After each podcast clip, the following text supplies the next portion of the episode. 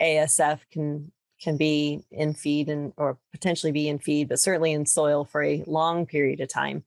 Um, to me, I, I, think of ASF as well. It's a movable disease where PRRS yes. is right. PRRS to us is a, a bigger mystery, right? It, it, floats on a cloud and and it shows up, but I think that's a very good reminder that ASF is is truly a controllable disease in a lot of ways because it has to move on something to get here.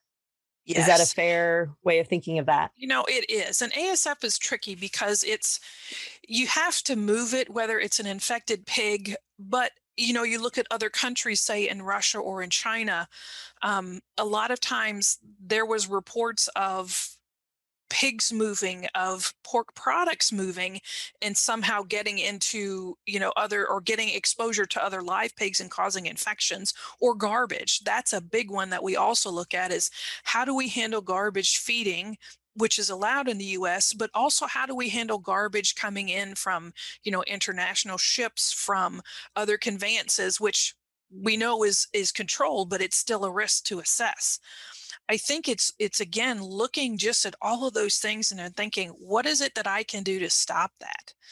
And so it, it's I go through because some farms, you know, you may not have things that physically come onto the farm. They may go to an office first. So there's a break point. But if you have supplies that come directly into your farm, that's something to address. And again, I keep it, try to keep it simple, but keep it, you know, where it's focused because ASF can get on in the pig to pig is a big one in the feed is a big one. In contaminated materials or pork products, that's also another one to watch.